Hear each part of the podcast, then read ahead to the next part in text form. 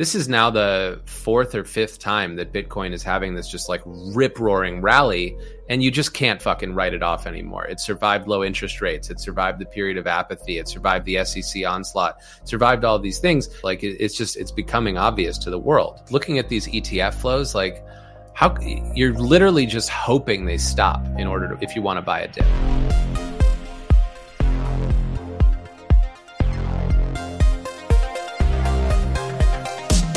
Okay, welcome back to the much delayed second, third, second episode of the year of a thousand. I think it's X. the second episode. We it's were supposed to record a record an episode, but then instead we went out and got drunk.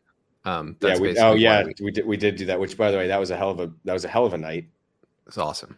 We just rocked back whiskeys at Chiltern yeah. For I don't know how for I don't know how long. We basically had a pod. I wish we could have recorded that podcast. I think you guys would have really appreciated it, but um, I don't think it would have gone past our censors, unfortunately. It was great. Next time, next time we're we're both in London, maybe we'll invite a few people out. You know, we'll, we'll post a picture if you can find us. You can you can come hang out with us. We should start having like community thousand X get-togethers where we repeat our mm-hmm. unwaveringly bullish thesis. Like you, you didn't miss much. The Thousand X podcast that happened at the bar was basically us talking about how we were bullish, mm-hmm. which we talk about on Twitter and every podcast. Because the reality is, how could you not be bullish at this moment in time? It's just un- right. So so let's let's go through what the let's go through what happened. So post post approval of the ETF. This is something that we've been talking about for a long time.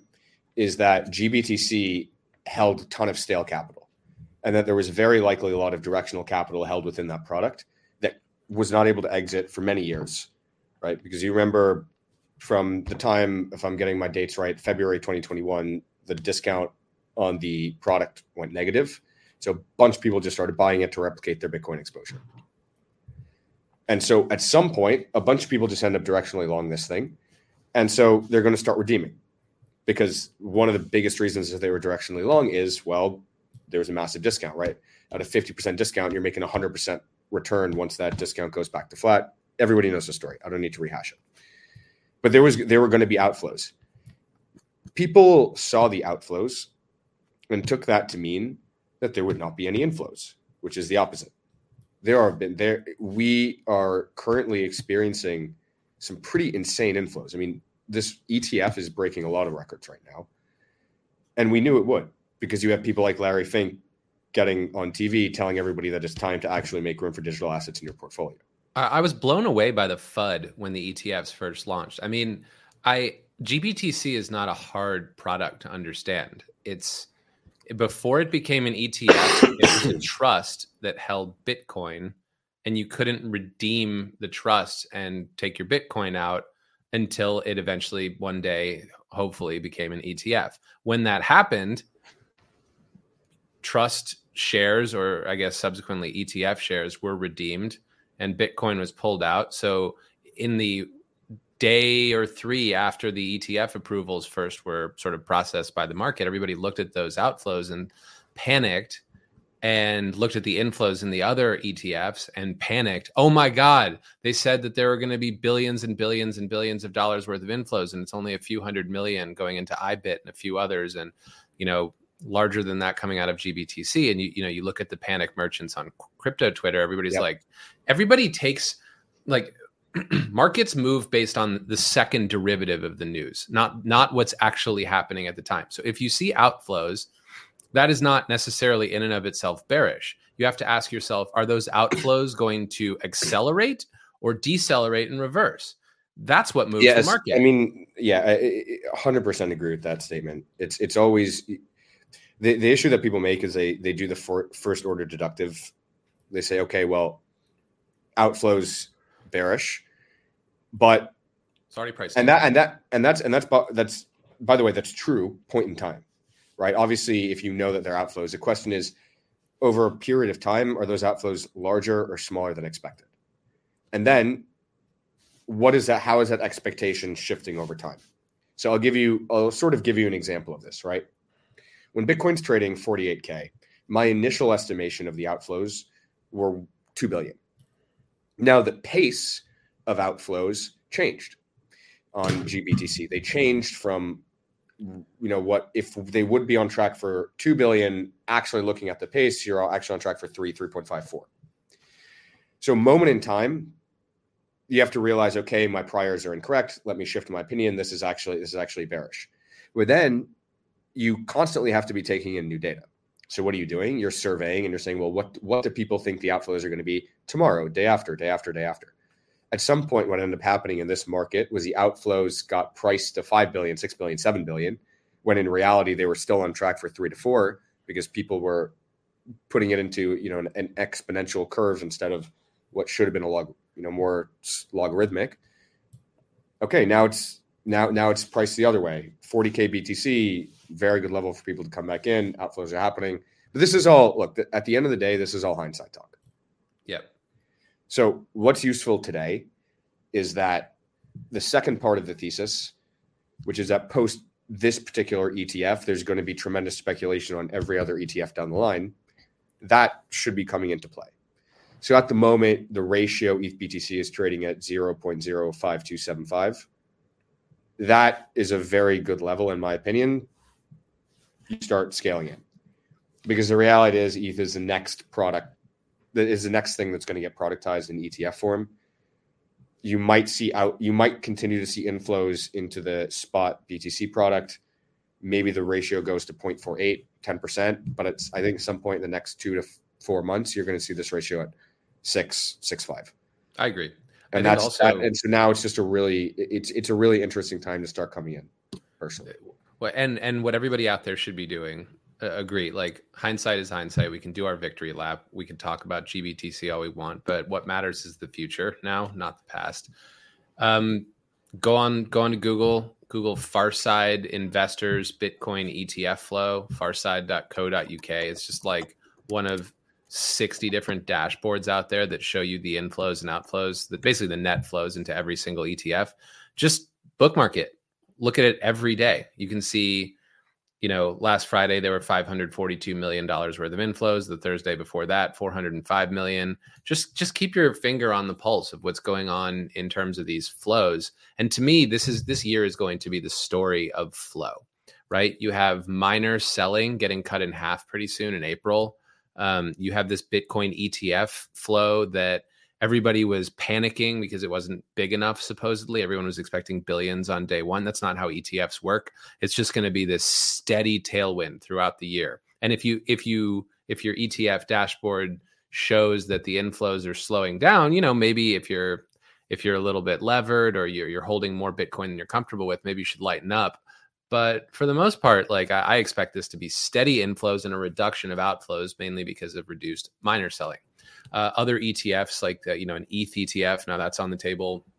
Does that open the door for um, you know thing non Bitcoin tokens to be put into ETF form across the board? Is that is that going to telegraph uh, sort of securities or uh, legislation and intentions of the SEC? Like all these things are going to become narratives over the course of the next nine months. But one thing that you know, this, again, I just just to close the thought out flows are the story. I I'm still there's one thing that's bothering me about crypto right now, and one reason why you know I, I would I would be longer if I if it weren't for this particular discomfort.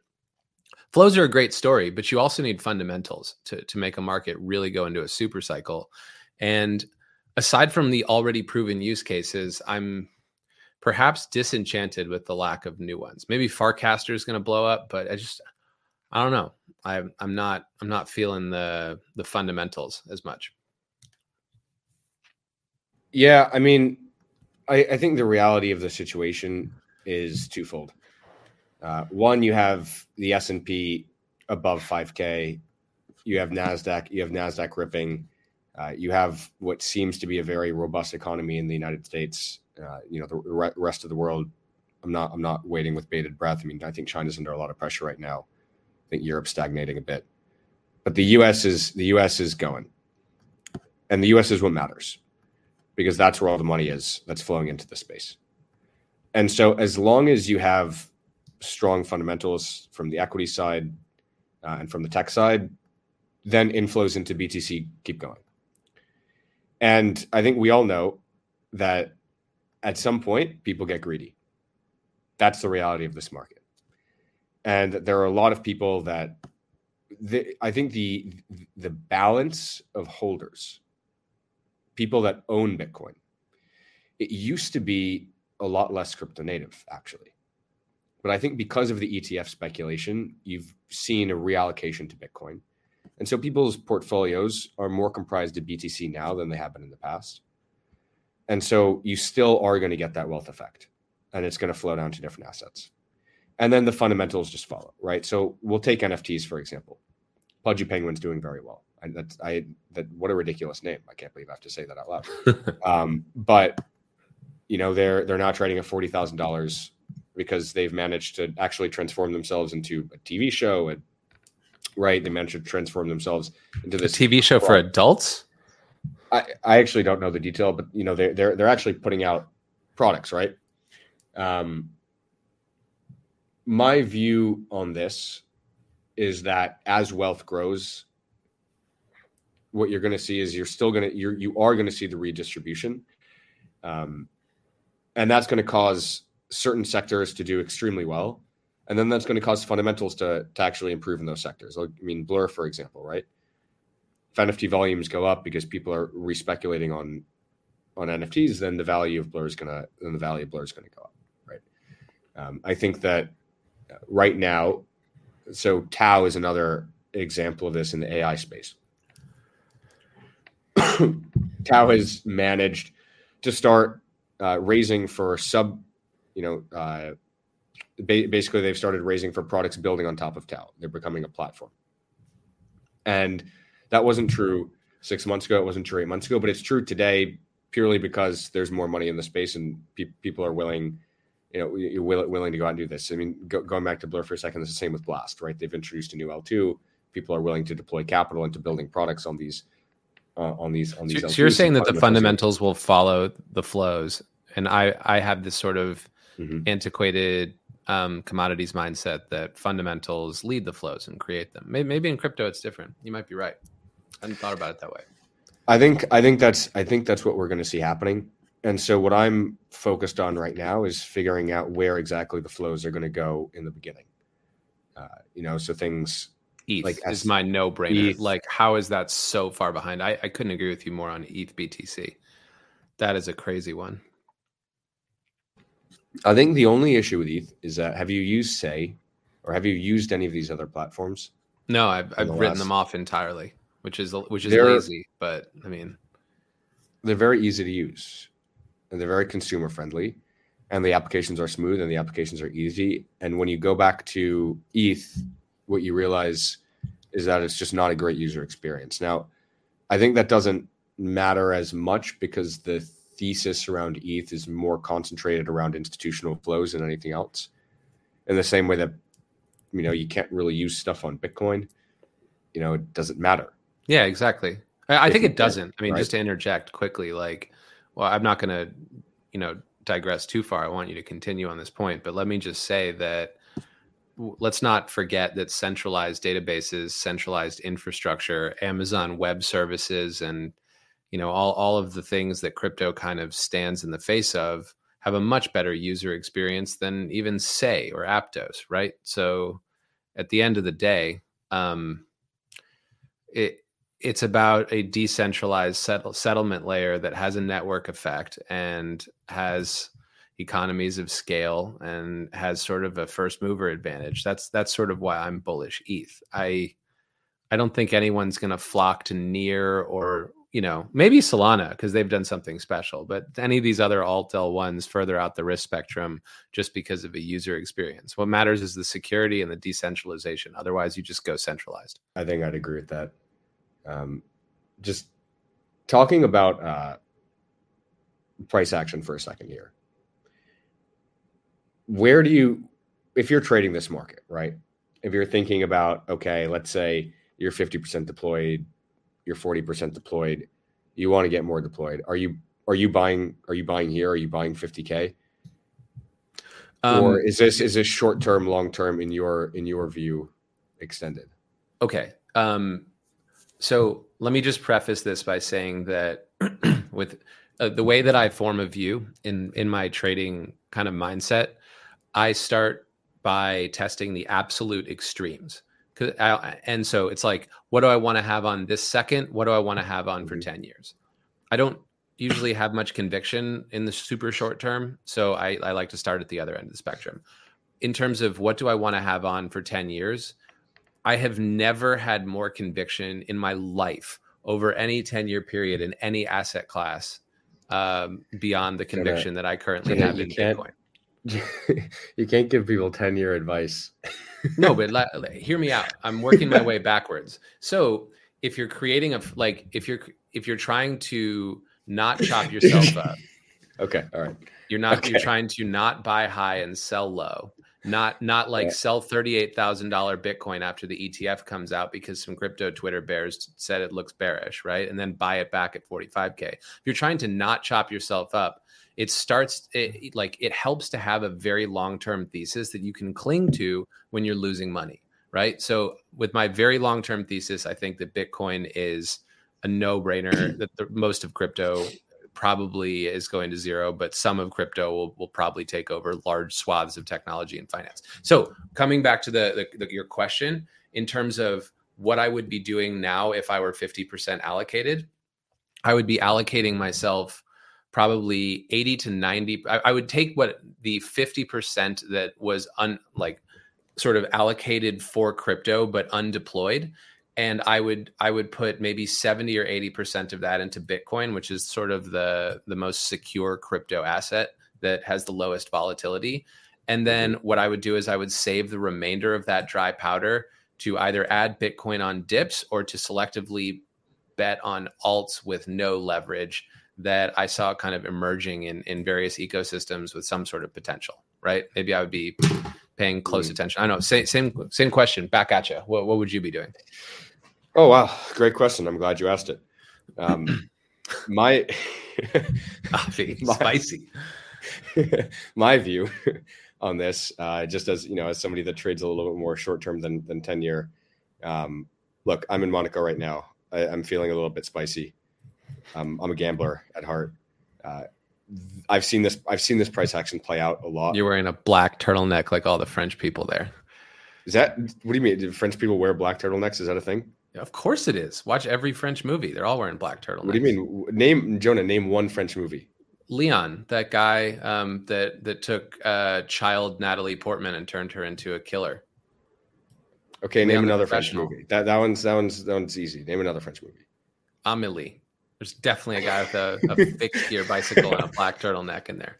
Okay, I'll uh, I'll go watch Amelie. I'll go uh, see if I can find any turtlenecks. I, I forgot you married a French woman. Yeah, yeah, dude, I'm I'm up to my up to my turtleneck in French Frenchness. We're, we were talking about something serious before you distracted me with this. We were talking about but, like, let's say that okay, you're under. So so here's so here's here's here's the thing. Here's the thing. Uh, when you when you're looking at this uh, type of price action, so this reminds me a lot of the 20k. Um, the, you know, any any round any round number breaks, uh, you tend in the third and the 30k break, you tend to get this type of type of price action where you have to test the liquidity first, right? So at any at any moment, there are a ton of people for psychological reasons that will sell round numbers. Now it doesn't. There's no actual expected value to selling a round number where you're selling 40k, 30k, whatever. There's no reason to do it other than people are psychologically wired to go sell round numbers because they like to say I sold 50k. Right, fine. So when that happens, the first time you hit that number, you tend to get a lot of people that will come in and just sell. Almost always, the prudent move is to not buy the first time uh, that number. Almost always. Now, when do you know if that's different?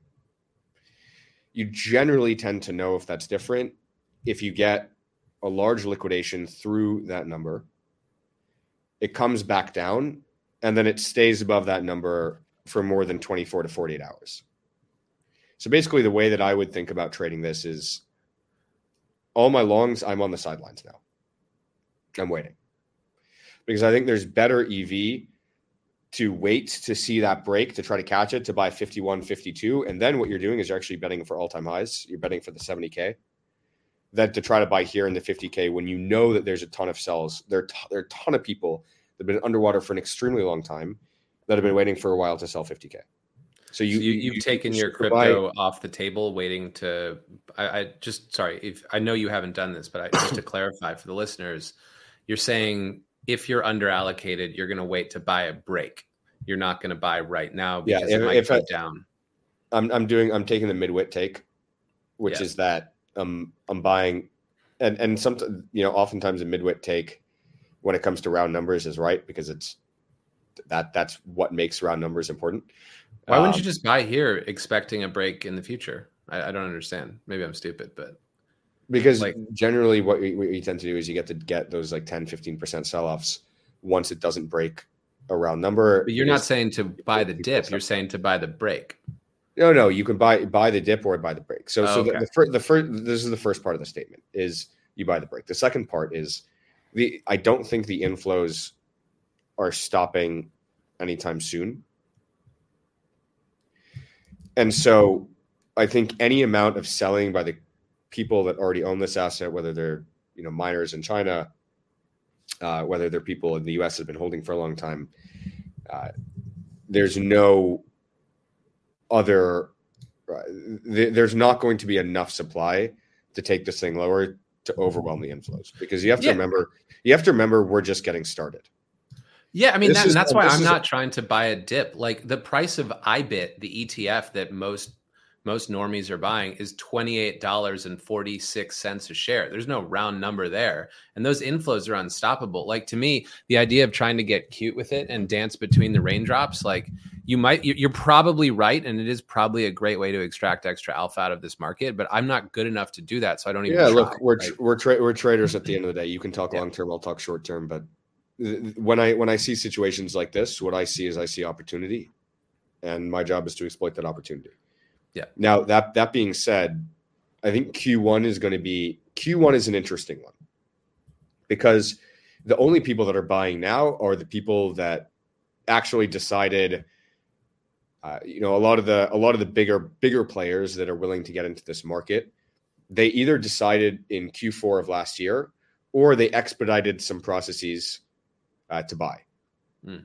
I think the most amount of people that are going to come into this market are going to come in Q2 because the ETF got approved in Q1 and that's galvanized a lot of people to take this more seriously. And so starting in Q2, you're finally going to get those people to get their boards to sign off on it. Right. And you're going to get a lot. Happens. Right. And the have and the halving happens. So I've been talking to a lot of exchanges. Uh, I think that the, the the best way to evaluate this market is to see who new is coming into this market. And as far as I can tell, there are tremendous tremendous amount of new people that are coming in, both from the retail side and from the institutional side. I'm seeing the same. A lot, uh, a lot of the investment the banks. I mean, a lot of the a lot of the hedge funds that stepped away post FTX, they're not coming back in full force because they've realized that this isn't, you know, that this isn't going away. Now that that's going to make life a little bit harder to trade, uh, especially especially the large caps, which I think you're you're seeing this in in, in the market, uh, whether it's conscious or not. A lot of the natives have moved away from levered trading large caps, anything in the top thirty. People, just the the the amount and the preponderance of people that are trading on leverage in those large caps, as far as I see on Twitter, are moving away. They're moving towards on-chain metrics, shitcoins, all, all this all this other stuff uh, because I think that that area has and will continue to get more more competitive over time as these new people as these new people come in. But it's going to provide it's going to provide a boost in liquidity. It's going to provide a boost in in inflows. It's going to provide a, a boost in value to a lot of these a lot of these uh, you know the top ten top top twenty.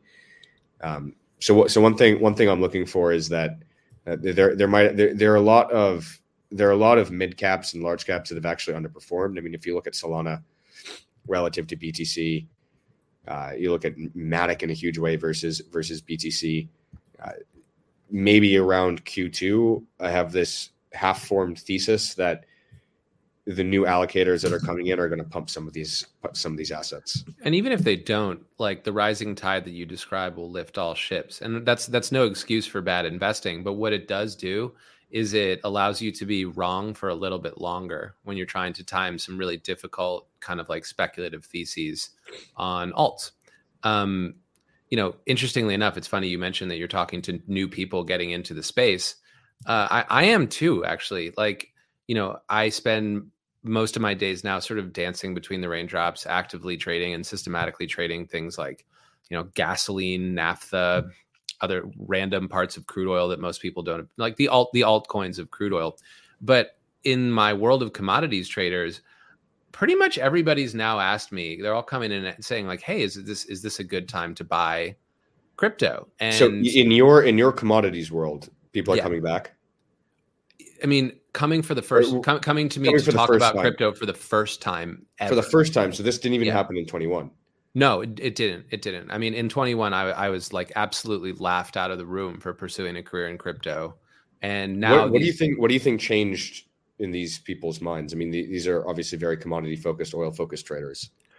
I, I think it just. I mean, it's not like I'm some visionary. Like I kind of the light bulb sort of went off for me uh, toward the highs, but you know, similarly, this is now the fourth or fifth time that Bitcoin is having this just like rip roaring rally and you just can't fucking write it off anymore. It survived low interest rates. It survived the period of apathy. It survived the SEC onslaught. It survived all these things. And I think the light bulb that's going off for the commodities community is the same light bulb that went off for me. Like this is a digital commodity. It is something that governments, citizens, um, non-state actors, and all sorts of other types of entities will need and want to hold on balance sheet in order to facilitate very important functions of uh, wealth preservation, value transfer, and um, occasionally like a medium of exchange for hard goods. Like it, it's just it's becoming obvious to the world.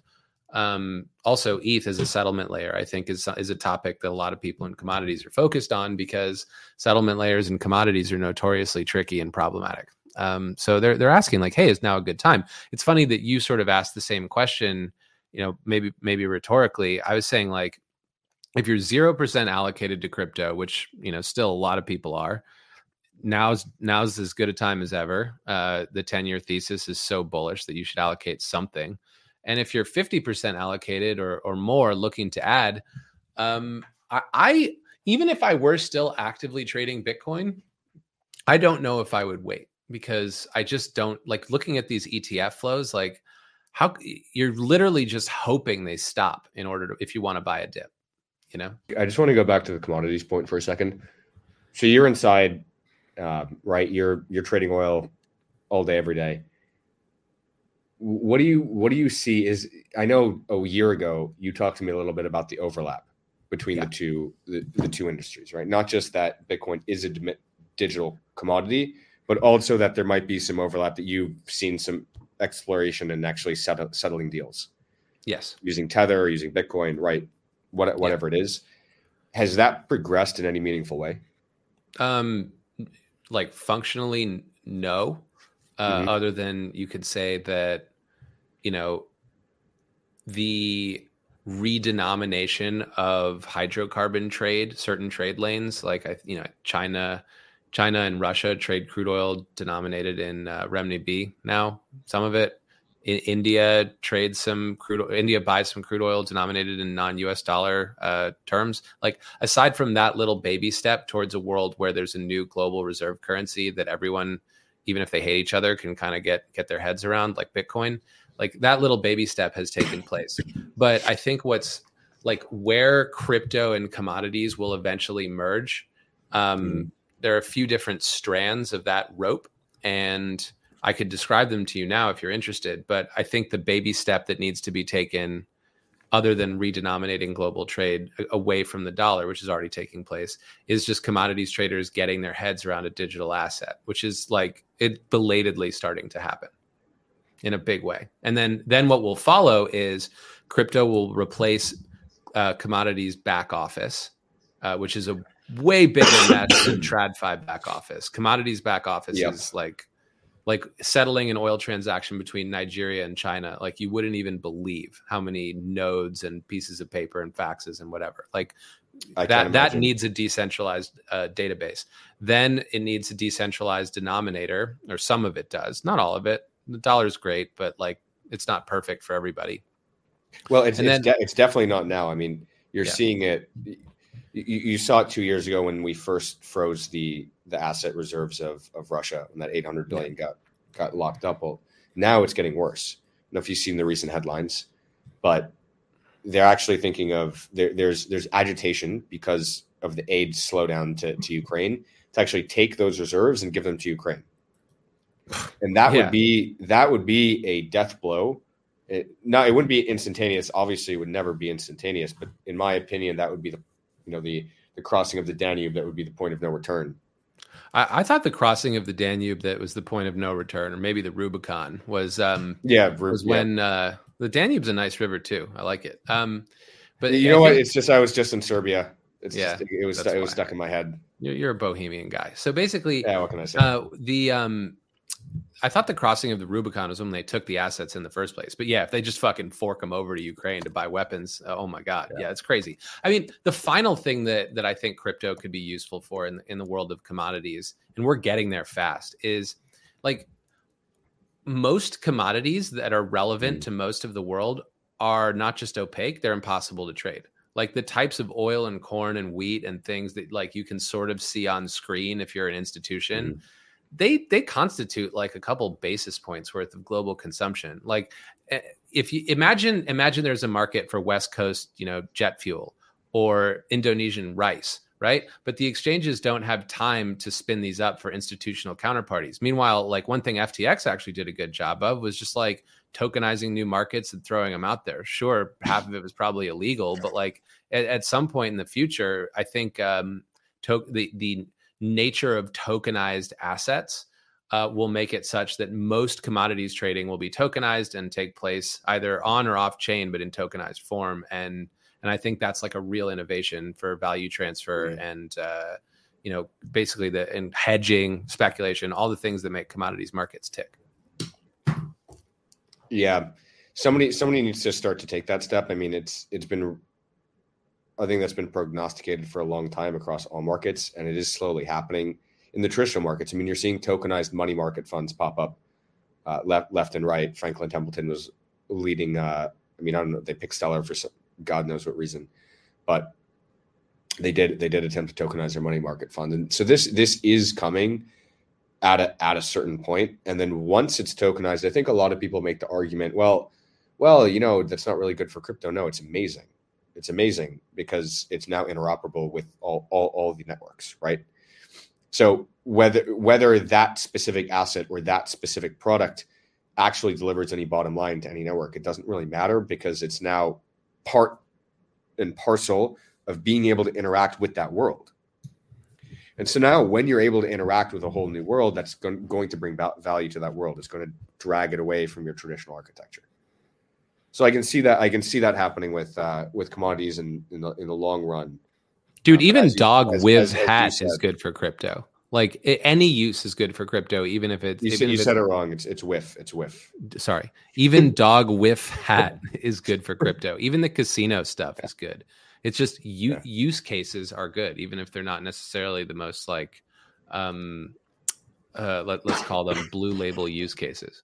You know what I think is interesting? Like something that's cooking in crypto, aside from just a, a broader resurgence of interest and the ETFs bringing inflows and, and all that good stuff, is the regulators have gone kind of quiet, haven't they? Like this is an election year and I was expecting them to start banging the the friggin' drum, but they I think they're just like kind of hoping that people will forget the war they just lost with taxpayer money against crypto.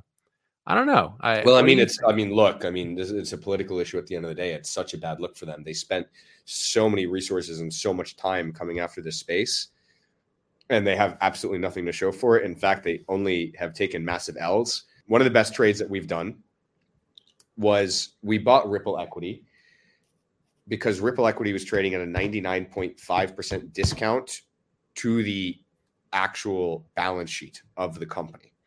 Now, why was it trading at such a massive discount? Because they were in an embroiled battle with the regulators, and it was entirely possible that these guys actually ended up losing their battle. But after we saw the SEC lose and lose and lose and lose and lose and lose and lose, it starts to make you pretty bullish. And so, actually, before that, uh, before that uh, arrangement or uh, the, the, the decision, the SEC came to with, uh, with with XRP that they absolved them of a lot of the different a lot of the different issues. Obviously, there's an appeal and whatnot.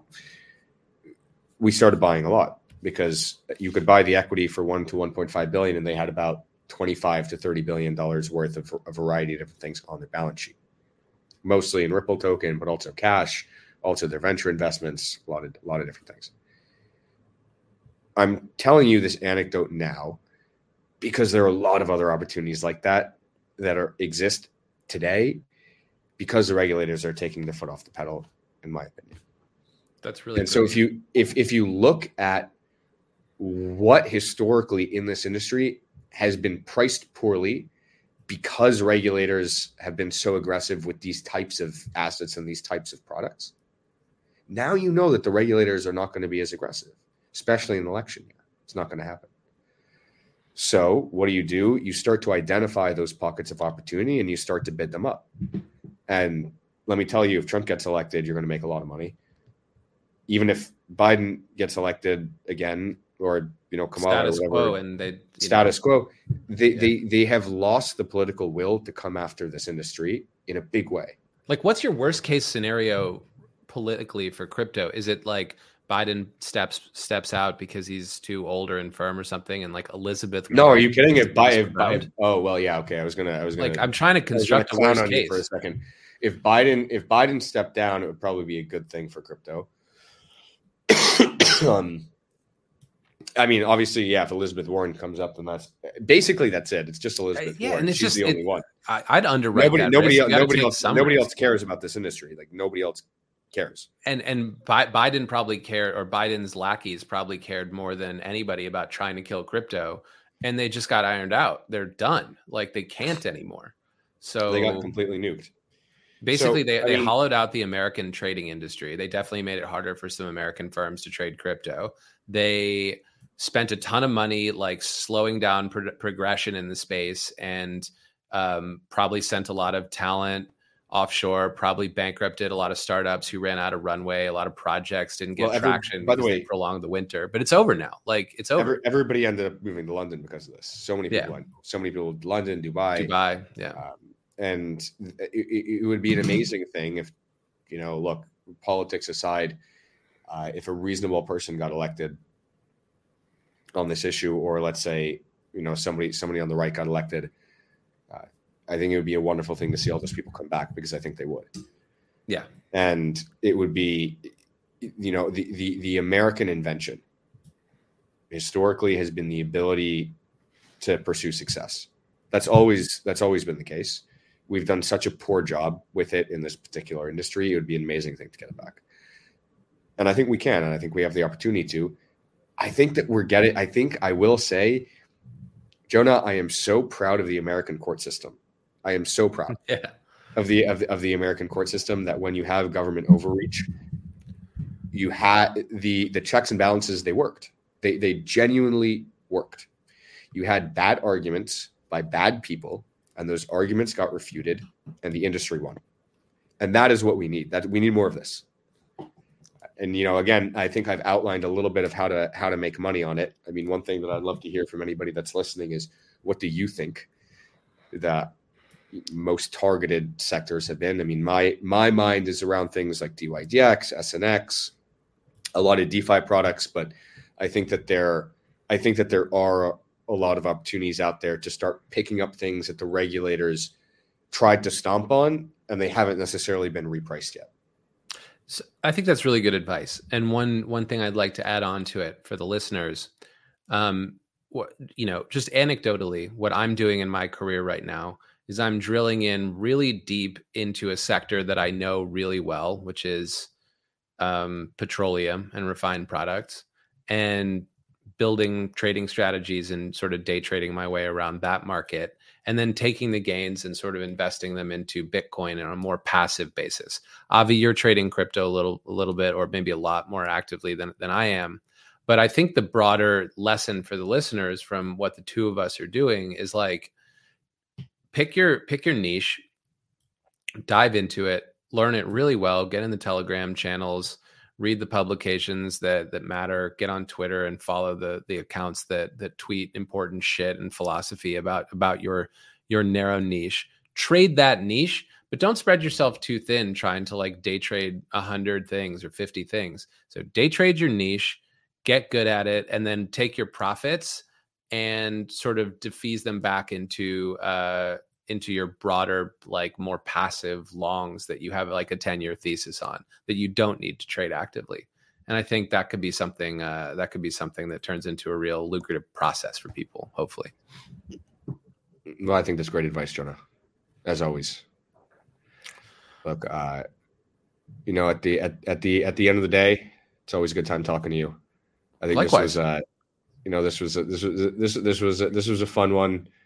You know I, I apologize because I've been in Monaco trying to learn roulette for the last week. trying to learn roulette? Yes, you, you just roulette. you say black or red. No, no, no, no, no. Listen, listen. I guess in listen, French it's noir and rouge.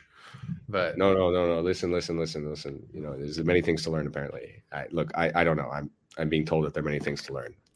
I'm gonna, I'm probably gonna stick to blackjack and poker though. But uh, well, I, I stayed up know, all night watching the 49ers lose. Um, that that was what I did with my life. So yeah, I'd rather be in Monaco gambling with you. You you really think that they were going to let the four? You really think they were going to let the 49ers win? You realize it was scripted, right? They they had they had to do it for you know. I mean, my favorite, by the way, uh, just just my last point that has nothing to do with crypto, nothing to do with anything else. Completely out of left field. But my favorite argument that I now see is that it was scripted specifically because they're trying to encourage neonatalism. Who's they? Which is the lizard people? Exactly, or? the lizard, like the, okay. the the you know the power, Jonah, the powers to be are trying the Illuminati, to neonatalism, right. and they're trying to showcase you know a powerful couple together, and that encourage people to you know get together have babies. It's like the most like people writing like pages about this. Like, See, I had a different how, thesis. How do you how do you have the time? I, I had a different thesis. I thought that like basically my working hypothesis is that Joe Biden died in 2021 and that the deep state reanimated his corpse with alien technology from Area 51. And I mm. figured that whoever reanimated him would probably want to promote the city that like will reelect him with a 90% margin. It's called San Francisco. I grew up there they fucking love him or love love whatever how did you become. how did you grow up in san francisco and end up a well-adjusted human?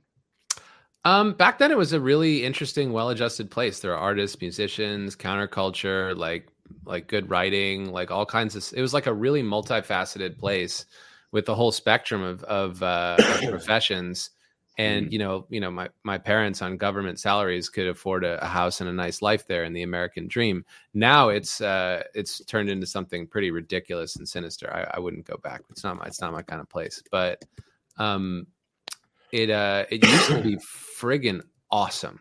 It used to be absolutely incredible. Yeah. it's i mean like physically it's take take uh, you know the the problems that it has like with urban blight I mean, right yeah, now aside um like just in terms of like layout it's the most i think it's the most beautiful city in america with the hills and the skyline kind of rolling around coit tower and the golden okay, gate well, bridge. It's awesome. when when uh when btc hits 100k i'm expecting you to try to take over sf and turn it you know make make sf great again. Well that's the problem. When btc hits 100k that'll get me into like lower middle class in san francisco right? Like you need to be a, a motherfucking plutocrat to own a single family home there. It's crazy yeah, that's nuts, man. Well, maybe one of our listeners will get there eventually. They'll invest it. You know, maybe maybe somebody put some money in tab at one dollar. It's now five eighty six. Help Jonah take San Francisco back. Uh, one last thing: if you know any good French movies, let me know because Jonah didn't know a single one, despite being married to a French woman. Ro- Rabbi Jacob, watch that one. Okay, thank you. All right, guys, we'll see you. Soon. Great soon. talking to you, Avi. Not investment advice. Love you all. Do oh, yeah, research. Yeah. And uh, yeah, don't if if you lose your money, it's not my fault. It's John's fault. Uh, no, please. Good talking to you, Avi. See you next time.